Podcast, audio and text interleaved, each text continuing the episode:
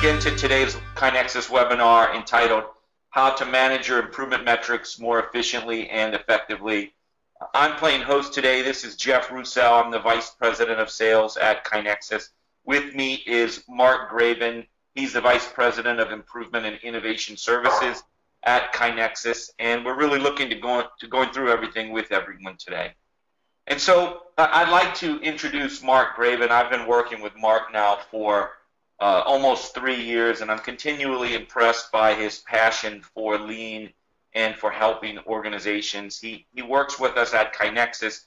He's written a number of books and, and writes for leanblog.org, and is just one of the thought leaders in lean uh, throughout healthcare and other industries. And so I'm thankful that Mark is with us today and is going to walk us through the topic.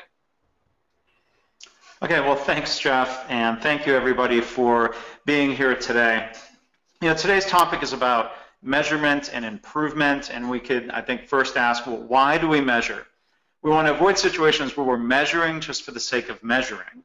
I think we want to avoid situations where we're not measuring altogether, because more often than not, the reason we measure is so we can answer the question, are we improving? I think that's really the most important thing. Our measurement should help us answer that question.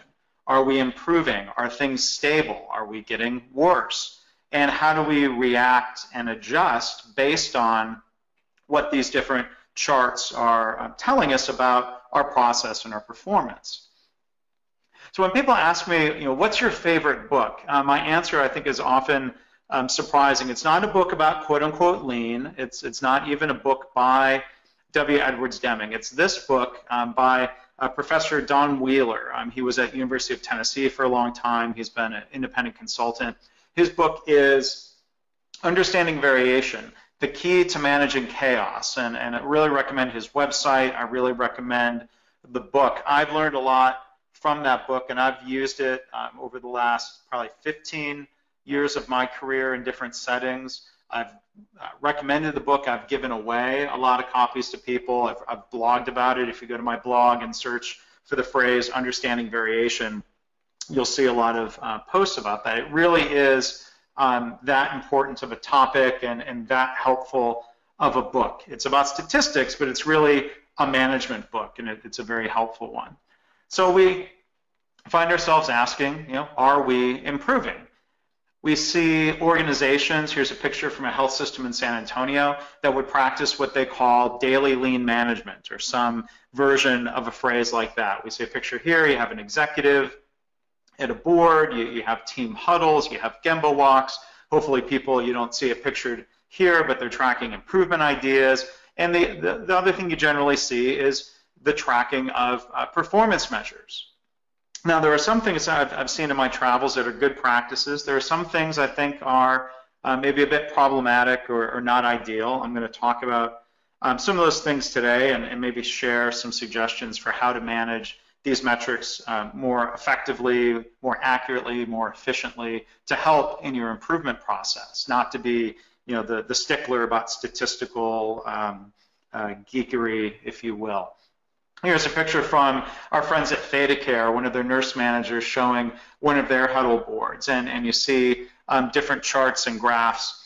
And one of the things people are often asking, you see in the context here later, I'm going to um, talk about uh, red and green charts. People are asking the question, how are we doing compared to our goal? How are we doing against a target? And that's, that's a little bit different question than are we improving? There's sort of two dimensions here. We could be improving, but not yet hitting our goal. We could be doing better than our goal, and we might be stable or getting worse in some way. So there are, I think, some finer points and more helpful ways we can look at performance data and, and key performance indicators and metrics other than just this binary red, green, good, bad. Um, approach. Uh, it, it's a very simplistic approach. It doesn't necessarily answer all of the questions that we might want to answer. So a lot of these daily lean management boards have something um, that maybe looks like what you see here called a bowling chart. And uh, you can see there's different measures and it goes month by month. And it shows a very simple kind of red-green, are we hitting the goal or not? Now, for one, monthly performance measures um, are, are, really slow. Um, I, I, think it's a better practice to see daily performance measures. Um, so we can answer these questions and respond more quickly. Are we improving? Are we getting worse? Or are things stable? Um, I, it took me a while. I grew up actually bowling in Michigan. A lot of people bowl. It was a really popular uh, thing to do. And it, even though I knew bowling, I thought, wait a minute, why is this called a bowling chart? And then it finally occurred to me one day, oh, it's it's like the boxes you used to keep score uh, manually on on, on paper, or, uh, plastic back in the day. Um, it's a bowling chart that you know when you're bowling, it doesn't really show your score versus a goal, unless that goal is to have uh, you know 30 pins for frame uh, per frame, which which nobody does. Um, so I guess it's sort of like a bowling chart, but it, even though it may answer that question of are we hitting our goal or not, um, it doesn't necessarily answer the question of are we improving. So similar to bowling charts, we often see something that looks like this. Um, this is something when I, when I first got into healthcare from a, a hospital. Um, you can see it's labeled here, surgical dashboard. And, and Don Wheeler talks about this in his book about how it's hard to interpret just dense tables of numbers, whether we're looking at data over time like we see here, whether we're comparing this year versus last year. It's really hard to do. Humans are, are visual creatures and, and numbers like this generally don't make it easy to see trends. And it, it kind of makes me laugh a little bit that this is called a quote unquote dashboard. Uh, it's not really like the dashboard of our car. You know, here's a car I had a couple years ago. I mean, I think if we're going to make the parallel and call something a dashboard, you know, we think about our car. It's, it's limited information that you, you maybe you need to make decisions. And sometimes uh, dense tables of numbers are just overwhelming. We don't know which numbers are most important. I think a car dashboard is a good parallel to key performance indicators because the speed, um, how much fuel you have left, um, those are probably the most important immediate measures. I don't know if I necessarily need to know my RPM. Uh, oil temperature, I guess, is only important if there's a problem. But that's, I, I, think, maybe a better example of a dashboard. A lot of quote-unquote executive dashboards are more like the plane, uh, a plane's cockpit or something really uh, overwhelming. So if we think back to that surgical table of numbers, we'd say, is it easier to tell from this? I've, I've taken the, the, the, table there with the number of cases per month, and I've just done a simple run chart. Now I would look here, and we'll, we'll come back and revisit this later to do a little bit more precise statistical analysis. But when I look at this, I'd say, well, it looks like, I mean, there's, there's fluctuation, there's variation. Um, it goes up, it goes down, not too surprising. Uh, maybe the variation is increasing over some of the later months, which we can see um, through the use of statistical methods called uh, control charts, which is one of the key things that's taught in Don Wheeler's book and, and one of the things I'll, I'll, get back to later in the presentation. So I think one of the key points here is that I, I far prefer to see run charts over uh, dense tables of numbers. Here's a picture from a hospital lab that I worked with. And we, we converted them from monthly metrics that were mostly in dense tables of numbers um, to a handful of key performance indicators. Now there's basically here on this board three sets of metrics, one for each shift. Um, we can see we did line charts, run charts.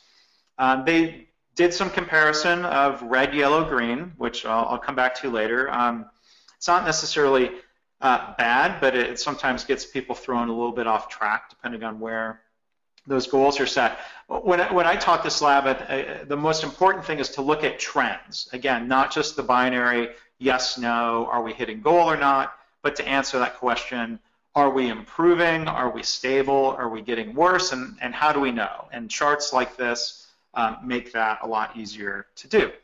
Now we have KaiNexus customers who track performance measures right within the KaiNexus software. So whether you're doing this on on paper, in Excel, in some sort of statistical software or KaiNexus. These same principles I'm going to talk about today um, apply. How do we analyze charts? How do we react and make decisions accordingly?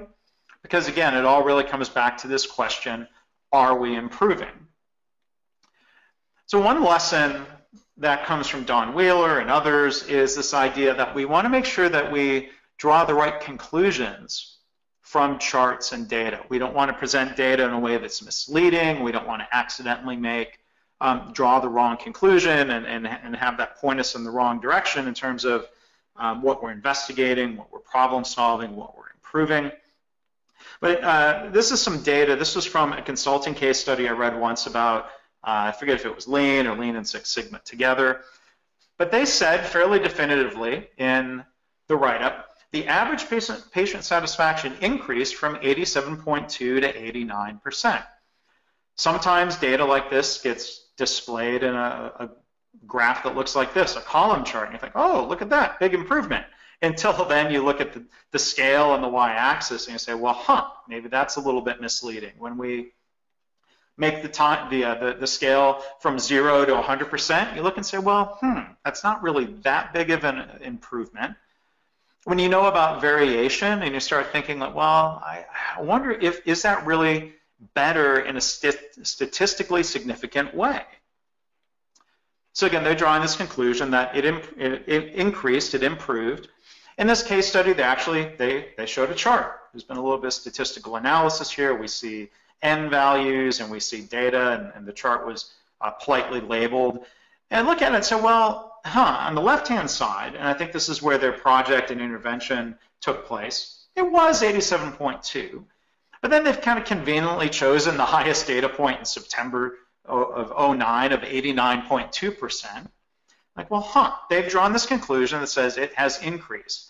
Now, they also politely drew in the average, this red line of 88.7, and I would look at this statistically and say, well, hmm, I wonder if that's just fluctuating around a mean. Is this a stable process as opposed to something that's improved? Do we have stable performance? And statistics can help us answer that question. But back to the point of needing to avoid bad conclusions. What would happen if they had only presented data that went from November 2008 to June 2009? They might have uh, been forced to draw the conclusion of, well, did patient satisfaction decrease from 87.2 to 85? You know, that, that's the problem with kind of choosing, or, or sometimes people cherry pick two numbers and compare instead of looking at a larger set of data and a run chart or a line chart or a control chart, which uh, again I'll talk about later.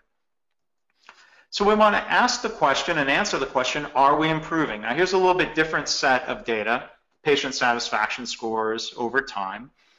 One of the things that, that I would suggest people try to avoid or at least be careful with along the lines of not drawing the wrong conclusions about our data and our performance is that Microsoft Excel makes it really easy to add linear trend lines to a chart. So you don't even need to uh, go into Minitab or statistical software. You can literally just right click on your chart and it says add trend line. So we have to be careful about linear trend lines being misleading. So in, in my data set here, uh, going from November 13 to June 15th, I've, I've put in this red line. There's the linear trend line the linear trend line suggests, look, it's going up. Things are improving. Things are getting better. But if we take that exact same data set and eliminate the first and last data points, and then draw a linear trend line, the linear trend line says it's going down, that things are actually getting worse. So eh, I think there's a bit of a puzzler there to ask, well, how can the same data set, or basically the same data set, give us these two different answers of I think we're getting better. Well no I think it's actually getting worse. How do we respond as managers? Do we end up wasting a lot of time uh, or, or, or, losing opportunities uh, to, to improve based on what data is actually telling us? Are we drawing the wrong conclusions sometimes? In our attempts to answer this question are we improving? So okay well how can we tell if dense tables of numbers, simple comparisons against goals, or even linear trend lines uh, can be misleading, um, we have other methods that are not much more difficult to use, but are far more accurate and far more effective in helping us make, draw conclusions about our performance. So we ask, how can we tell if we're improving? And we can also ask, how should we react? Based on what these charts are showing us. And one lesson from, uh, from Deming and Wheeler and statistical process control is that we want to avoid overreacting to daily changes in our performance. So here's a chart of uh, some production numbers. And let's say you know, the organization has a goal. That goal is, looks like 42 per day. So our production increases from 30 something to almost 40. Uh, we might then, as a leader, praise the team and say, well, look, you did better than the day before. Good for you. You know, give people kind of pats on the back, praise the team. You know, we haven't hit the goal yet, but it's trending upward. It's looking better. And then as time marches on, performance drops a little bit.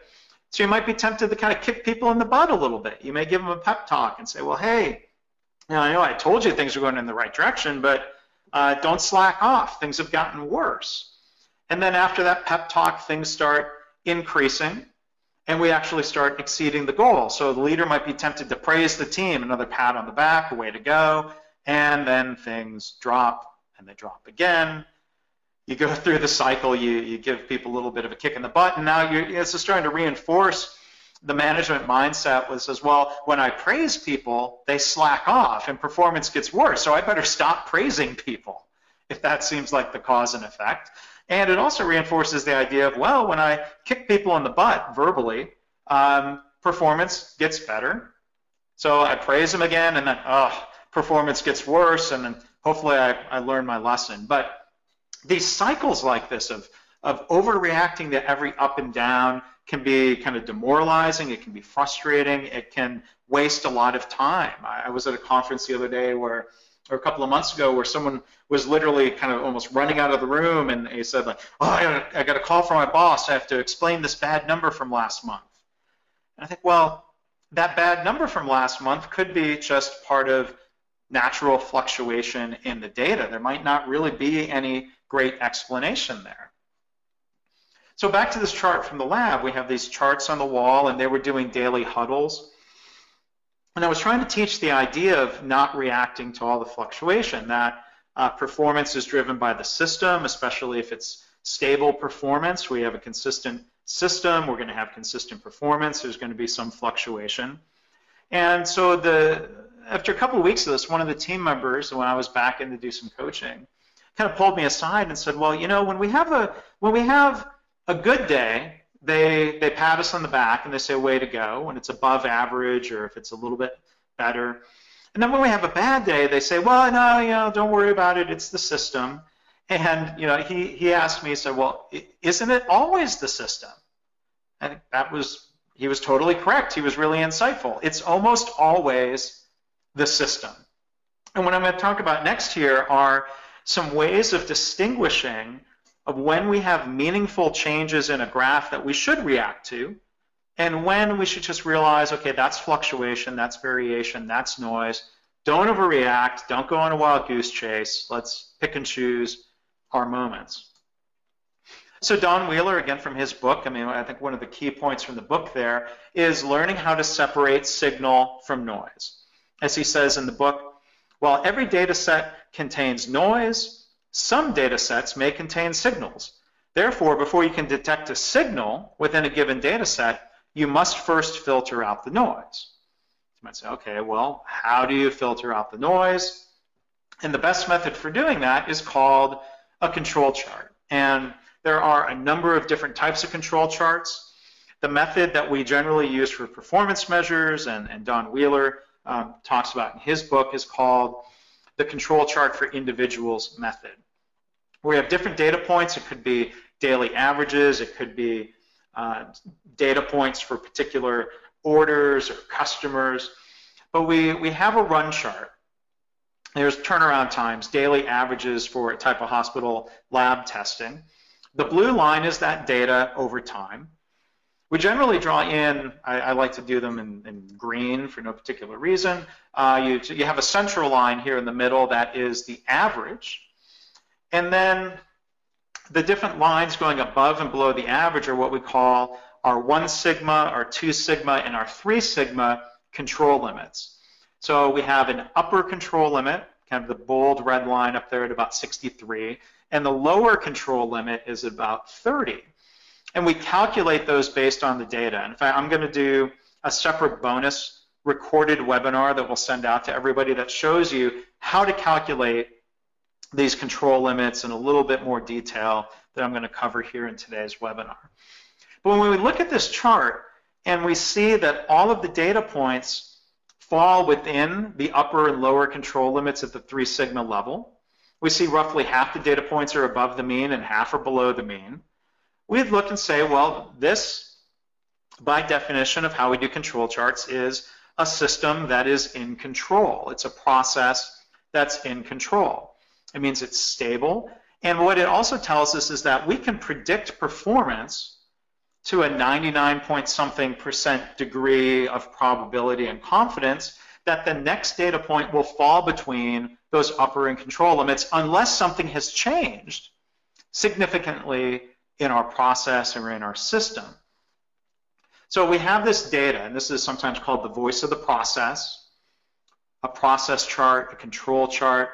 An organization might have a goal of 25 minutes, and, and a lot of people who teach um, statistics and, and, and SPC would advise, oh, you should never draw a goal on a control chart. I, I think there's a time and a place for it, but the, the important thing is how we look at the goal. This process, looking at this chart, tells me that this system is not capable of hitting the goal, probably never, unless we improve the system. Now, improving the system might mean rearranging the physical layout of the lab. It might mean reducing batching. It might mean a number of things that are more systemic than just telling people in a daily huddle, hey, you're not hitting the goal, and hey, you need to do better. You need to try harder. That's, that's not the lean uh, approach to management when you're looking at things uh, from uh, this statistical perspective. So I'll, delve a little bit more detail into different types of control charts, but they can be drawn in Excel, Minitab they can be drawn by hand. Again, you can do them in KaiNexus. We have customers who are tracking data, and you can uh, you can calculate and throw in your control limits and and use these charts within KaiNexus to make better decisions to answer the question of are we improving, are we stable, are we getting worse? So let's go back to the, uh, the quote-unquote dashboard uh, for um, surgical procedures. And you can see here in the chart, total number of cases, you know, here are the numbers that kind of march through month by month. So we saw earlier a line chart, uh, just doing the blue line. And now I've calculated the green shows the average number of cases. The two red lines are the three sigma control limits, upper control limit, lower control limit. By looking at this chart and seeing, for one, first rule, that there's not a data point outside those red lines, I'm going to draw the conclusion and say this is all just noise in the data. That we can't ask, hey, what, quote unquote, what went wrong in July 2006? That's part of apparently the same system that produced higher performance in June uh, and back in March 2006. So when we have noise in the system, it can be counterproductive, it can frustrate people, it can waste time when we're asking, hey, what happened last month? Explain what happened yesterday. That's the wrong question. It's more about what's happening in the system and how do we improve the system, not just avoid a quote unquote bad day. If we go back to this patient satisfaction data where you know, it went up from 87.2 to 89%, we take that same data, put it into a control chart. We see the green line there is the average. Um, the red lines are, again, the control limits. Now we look and say, well, roughly half the data points are above the mean, half are below the mean. That's not surprising in a stable system. We would look and say, well, huh, even that day or that month, uh, February 09, March 09, might very well just be noise in the system. Now, there are a few more specific rules about you know, these two data points, uh, if these were both outside of uh, what we call the two sigma control limits. But, but for now, at least first pass, I think you know, kind of the simplistic view is, uh, is helpful to look and say, well, this looks like it's probably noise in the system and uh, a matter of needing to improve the system. Here's a different chart. This is from um, lab turnaround time data. Uh, and again, we draw in the control limits. This looks like it's in control until we get a new data point here, data point 21, that's outside the upper control limit. Now, this, of course, longer, higher number for turnaround time is bad, but when we have that data point, we would say, you know what, that's most likely a signal, where it is more appropriate to ask, what happened that day? Did our system change? Is that, uh, was that a one-time occurrence, by definition, a quote-unquote special cause? Uh, is that a problem that was solved and therefore performance is likely to go back to where it had been? We want to be careful that we don't have uh, a more permanent shift. So if an analyzer went down one day, okay, that's an explainable reason for why turnaround times are slow. When that analyzer is fixed, we would, I would predict that we'll go back to our old levels of performance. We may have a low data point in this case, something uh, better than the lower control limit, uh, also better than the goal. But what we want to react to, this is a signal, it's not just, oh, we did better than our goal. It's to say, well, this better level of performance is not likely to be chance. That's what control charts tell us, that this is likely a meaning, meaningful signal where, again, we can ask from a more positive sense, hey, what happened that day? to see if there was a change in the way the work was done so we can hopefully duplicate and replicate and, and th that change and make it the new system which is hopefully going to provide better sustained levels of performance over time. So we look at the data, and these charts I've been showing you are what we call um, the X charts or the, the, the individuals control charts. Uh, I think I'll delve into this in the bonus webinar the full method uh, actually combines two charts, so what we call an X and MR chart. So the MR is uh, the moving range, the variation from point to point in the system. So that's what we've charted uh, down here uh, below. There's a different, slightly different method for calculating um, the upper control limit. And here, you know, we look and say, even if these data points in the potassium turnaround times suggest that it's in control. The moving range, if we had something above this, tells us that was a, a statistically unlikely variation from day to day, which might tell us that there's a signal and something to go investigate. What happened that day that led to a bigger than expected, bigger than normal swing uh, in the data points in our performance? I used a chart like this. I was looking at a small business a few years ago considering uh, buying it. And uh, I had data from the previous owner that I charted to look at month-to-month -month revenue to see was this predictable revenue. You can look and say, well, was there seasonality or you know, look for other factors. But from the X chart, it, it suggests that this looks like a stable process. The good news is that, well, there's predictable results that I could predict with pretty high certainty that revenue would fall between, in this case, sorry for the confusion, I, I had drawn green lines, um, that this looks like a stable process. But when you add the MR chart, we see down below, here's a data point, uh, actually two, well, one that was above the upper control limit for the moving range, which suggests that something unusual happened here, that there was this kind of larger than expected spike and then decline where you know if I were really if I were running that business, I would look and try to figure out what's that signal so that I'm drawing the right conclusions where if, if, if sales had gone up, why was that? I want to duplicate higher sales and hopefully make that part of a, a new sustained process with a higher average and higher uh, control limits. I used this to look once at um, traffic from my blog. If I were really concerned about uh, answering the question, is my blog traffic increasing or not? So I created a control chart. Now this creates a little bit different scenario where generally you might take about, if you have the data, 20 data points to try to calculate um, the average and the upper and lower control limits. And I filtered out looking only at weekday data because I realized weekday page loads was a different system than weekends because traffic is lower on the weekends when people aren't reading about lean as much, and that's fine. Enjoy your weekend. Um, but here, when I drew the initial control limits, we have two data points that were lower than the lower control limit. So that tells me that it's not precisely a stable, predictable, consistent system, that these were probably uh, some sort of signal where I'd have to look back and, and ask why uh, were, were, page loads lower those days. One of those days was uh, a holiday. It was a weekday, but it was a holiday. So I'm like, okay, I can explain that special cause, and then I can exclude that point from how I calculate my control limits, and, and we'll delve more into that into the bonus webinar. But then we evaluate a control chart over time. We establish the control limits, and then we're looking at the new data points, and we're looking for any sorts of trends. So the first thing we see is, ah, here's a data point above the upper control limit.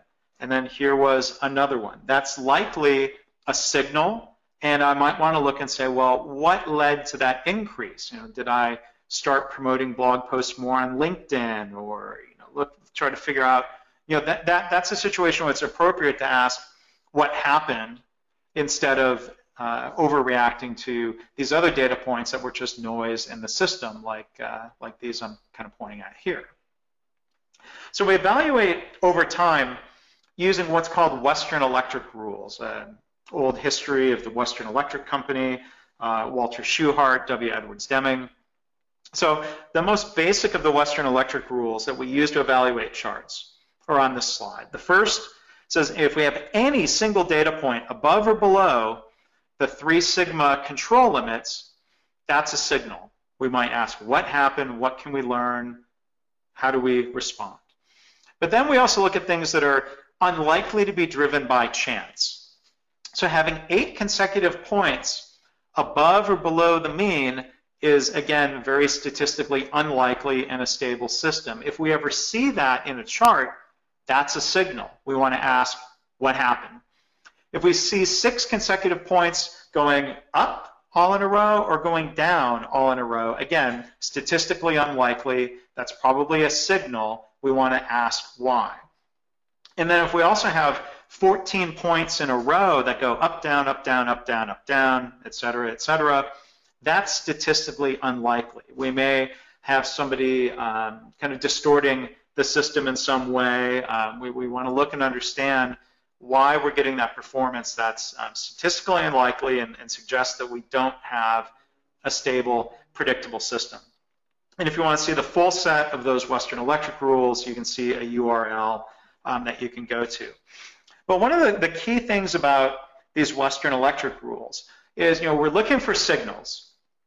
And there's two types of errors we could make. We could miss a signal that's actually there, or we could have a signal that's a false positive. So the details of why these upper and lower control limits are calculated to where they are is based on finding a balance of minimizing false positives. So the rule of thumb with this method is you would expect a false positive once out of about every uh, almost 400 data points. So we're minimizing the false positives. But when the chart tells us we think there's a signal, it, it's, it, there, there's that small probability that it's actually um, due to chance, that it's noise. So if we go back to my uh, blog data chart, what I've put in the orange box here shows um, a significant run of more than eight consecutive data points above the old average. So what we would do in a situation like this is actually shift the control limits. We have a new system, and you see how the green line goes up. Now we have data that's fluctuating around that higher mean, and both of the control limits now are higher because, again, those are kind of equally balanced around the mean. Um, and it looks like those control limits are a bit narrower, which tells me that maybe the variation in blog traffic had decreased for some reason. I might not ever know why. But again, we might have a situation here where we have that single data point that's above the upper control limit, which tells us even within this new, this new system that this is a signal that says, hey, maybe something changed. Because this is a signal in, in the good direction, I want to look and figure out why so I can capture that whatever happened and, and hopefully make that part of a new process. So let's go back and look at some other data from uh, different situations. Here's some hospital lab turnaround time data. So we have a control limit, between uh, about 5 and, and 32 minutes. So by calculating these, and again, I'll cover that in the bonus webinar of how to calculate that mathematically. Uh, it's not difficult. There's just some certain factors you have to use. We look and say, well, this looks like it's an in-control system. I could predict that the next day, average turnaround time is going to be anywhere between about 5 and 32 minutes. But what we can also do, though, is use this as a way of testing our hypothesis of we think we've improved the system.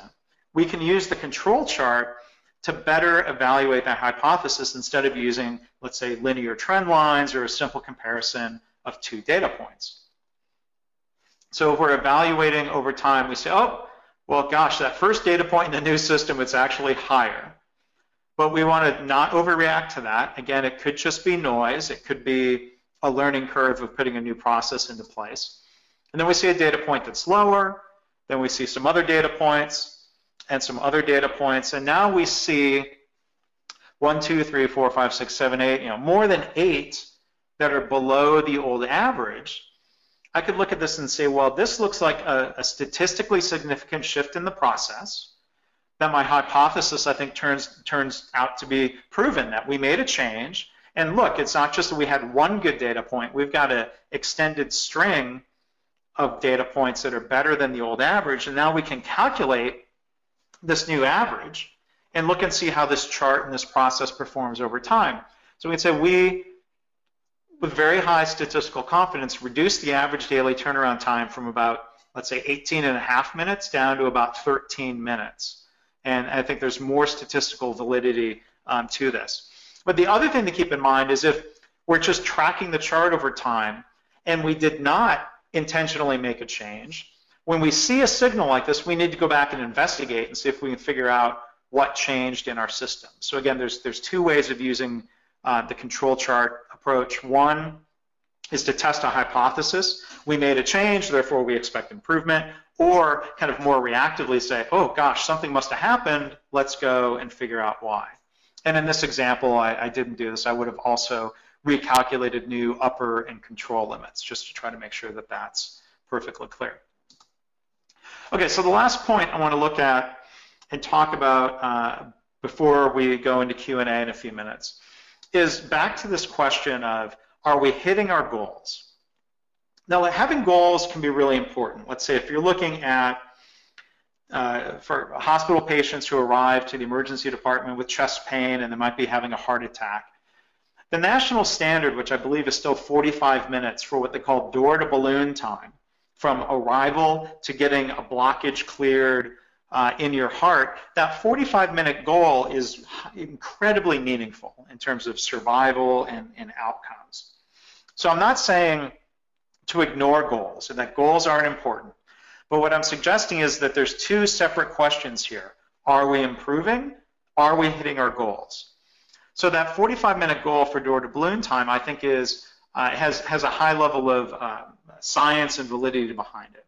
What we have to be careful about is a lot of times in management, we set what are basically uh, arbitrary goals. And those arbitrary goals uh, might not be real meaningful. It may lead um, to a, a lot of wild goose chase activity within the organization.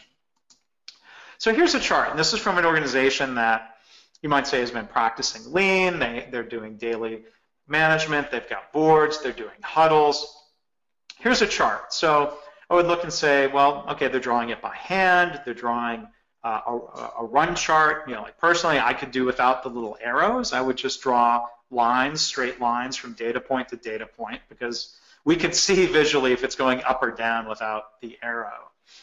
But what, they, what they've done here, instead of looking at this statistically to ask, are we improving, they're just asking the question of how are we doing against our goals. So the red green, and I've drawn in the green line to kind of emphasize, that's what they've established for whatever reason as a goal.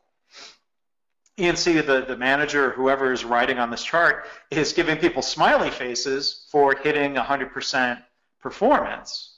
And I think the what's implied is that there's frowny faces when you're in the red or when you're not at 100%. But again, this is a, a, little bit of that, I think, you know, praise the team, kick butt pattern Okay, well, some data points are good, and you know what? Some uh, some of them are, are not as good. So when we look at more of a, a system view and we calculate an average, here's, here's a situation where that goal line is really close to the average. So taking what we know about statistical process control, we're going to expect, if this is a stable system, about half our points will be above average, half will be below, and in this system, half of them roughly are going to hit goal and half of them won't. Um, those pats on the back uh, or, or the pep talks might not do anything to improve the system if we're just being reactive. And again, asking what went wrong yesterday, what was good yesterday, might be the wrong questions to be asking. So when we look at a control chart, we draw a lower control limit. Here it's a special case because we can't go above 100. I would look at this and say this appears to be a statistically stable process. And all I can do is predict that performance is going to be somewhere between this blue line and 100%. The goal is a separate issue. But we can look and say, well, on average, this system is not performing up to its goal. We need to be asking, again, not what went wrong, not what, not what went wrong, but how do we improve the system? Here's another example from the same organization. They put in red, yellow, and green. Um, here's their goal line. And you can see this process is always in the red, the way it's performing. And I asked, well, why did why did you create the yellow? And, and it was kind of a funny answer. Uh, the, the, the woman kind of half whispered. She said, "We're not supposed to have yellow." Like they were violating some great law of management. And they said, well, it was getting demoralizing that we were always in the red, so we added the yellow. And I would look at it and say, well, I think the lessons from Wheeler and Deming and, and from you know, what I've seen in my practices, what's demoralizing is not improving. It's just constantly being asked, why are you performing bad? Why was yesterday bad? What went wrong yesterday? Instead of working together as a team to improve the system. So when we do a control chart, the, the dashed line is the average, uh, the blue lines are the control limits. Again, this looks like a stable system that's not capable of meeting the goal, which again is drawn in here. So I, when, when I talk to people about not overreacting to every data point, not asking what went wrong yesterday, and you see people writing in, they were writing in reasons why. They're, statistically, we would call all of these data points common cause variation. And when we write down something to answer the question of what went wrong that day, we're incorrectly ascribing what would be called a special cause to a common cause data point. If we had a data point above or below the control limits, that's a special cause, and it would be appropriate to ask, hey, why did that happen? So, but people sometimes say, well, you know, if we're not supposed to react to the up and down, and we're not supposed to ask why, should, should we do nothing? And well, no, we're not supposed to do nothing. What we're supposed to do is improve the system. And when we use statistics, this is not calculus, this is arithmetic, in using our eyes and using, using visual charts, not tables of numbers, we can better understand our system, we can look at the voice of the process, and we can do a better job of rallying our team to improve. So final thoughts here, when I've seen organizations not understand variation, and again, the title of that Don Wheeler book is Understanding Variation, it leads to, I think, what he would have called in the subtitle of his book, chaos. But what happens is, you know, we see management behavior. Uh, well, unfortunately, we're pressuring people to get better results by working harder within the same system. That doesn't work. That's not good lean thinking. So we want to make sure we don't inadvertently introduce that in something we're calling daily lean management or um, huddles or performance boards or whatever we call them. One of the other problems is that we end up wasting time looking for explanations, those, those quote unquote special causes of a perceived trend when nothing really has actually changed in the system. And the third problem we see is that it, it, we end up not focusing on systemic improvements that would really shift the mean, that would shift the average and give us sustainably better performance over time. So that's sort of the, uh, the why some of the what and how, again, I'm going to do this bonus webinar, give a little bit more of the detail of how you calculate the control limits and evaluate things over time. Uh, I hope this has been helpful. Um, again, hopefully not viewed as just um, geek talk and, and, statistics, but I think there are some really uh, valid management principles that I've seen be really helpful to organizations, and, and that's why I was doing the webinar today, hoping it would be helpful for you. Um, so with that, while we have uh, some time for, for questions to come in, um, Jeff Roussel is going to make a few announcements. Um, Jeff, I'm looking at the questions here. Um, there's a question about how do you determine the control limits. Uh, Abby, uh, I, I will put that into the bonus recording. That'll probably be just five or 10 minutes. It'll be easier just to explain that through slides. It's, it's a really simple um, calculation. Um, there's another question here from uh, Jerry. Um, thanks for attending today. What are good strategies to address common cause variation? So, great question. Um, you know, the, the typical reaction, again, to special cause variation is to ask, again, you know, what went wrong that day, that month. With common cause variation, if we see there's more variation than we would like, um, or we want to narrow in our control limits by improving the system, or if we want to um, shift the mean in, in the, the, the good direction, you know, we need to understand the system that is creating that performance. We could uh, do some current state analysis. We could do process mapping. We could do value stream mapping. We could do uh, an A3 of asking, you know, the right question to ask would be, why is our system not hitting its goal? And so, for example, in hospital labs, when you look at turnaround time, if turnaround time average is not hitting the goal, instead of pressuring people to try harder or move faster, you may change the physical layout of the lab. That, to me, is a very, uh, by definition, uh, uh, an example of changing the system and then looking to see if there's better performance. So you know, it, a lot of it really just, I think, comes down to um, studying and better understanding the system and forming a hypothesis about what in the system you're going to change. We have another question here uh, from uh, Mohammed. Thank you also for being here. Uh, I work in an organization where we have started our lean journey for three years. We've done great achievements in 5S. How can we use numbers and statistics to show management that we are doing better using 5S? Um, Really, really good question. I, I think you know some organizations track and measure or even do charts around their 5S audit scores. So that's very directly asking the question of how are we doing with 5S? You could put that, that into a control chart. You could look and see if it's stable. You could look and see if there's any signal of a shift. But what, what I would propose is, you know, 5S is a means to an end. So let's say in a lab, let's say, uh, uh again, I'm just thinking about laboratory turnaround time because of those examples in the webinar. Um, we might look and say, well, turnaround time, specimens are delayed because the lab could be organized better. So we're going to go and do this 5S uh, initiative, do a rapid improvement event around 5S, and let's see if doing 5S impacts the performance measures that really matter to the organization. Because I, I think 5S is great. No company directly makes money because their 5S is better. They, they make more money because safety is improved, quality is improved, flow and on-time delivery has improved. So I would try to track those metrics and look at them in the same statistical sense, the SPC chart method, control chart method, um, and, and use that to test our hypothesis that doing 5S is improving our performance measures that are more core to the organization and what they're trying to achieve. Uh, here's a question from Bruce. Would you have thoughts on how to explain the difference between confidence, um, degree of belief that a change is an improvement in a control chart, and confidence intervals used in statistical significance testing?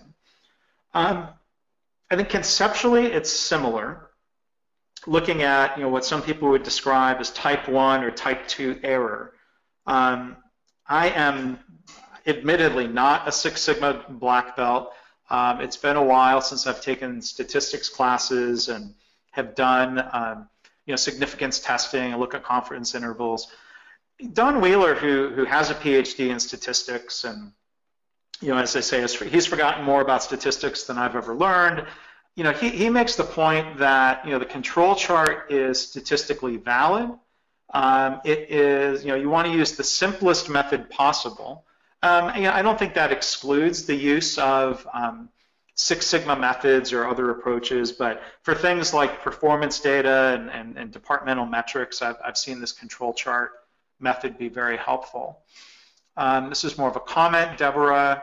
Um, very useful. I can see myself using this method of analysis with my students' performance numbers and also teachers. So that's great to hear that we have a, an attendee from education. Um, I have a lot of teachers in my family, and you know, I'm I'm sensitive to the issue of performance management for teachers, where uh, there's that same temptation to overreact to ups and downs in the data. Test scores are worse than last year.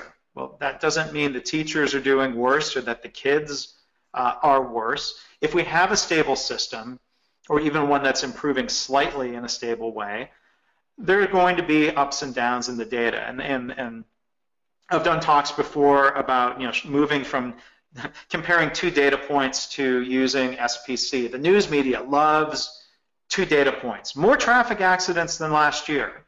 Well, that might be I hate to say, noise in the system.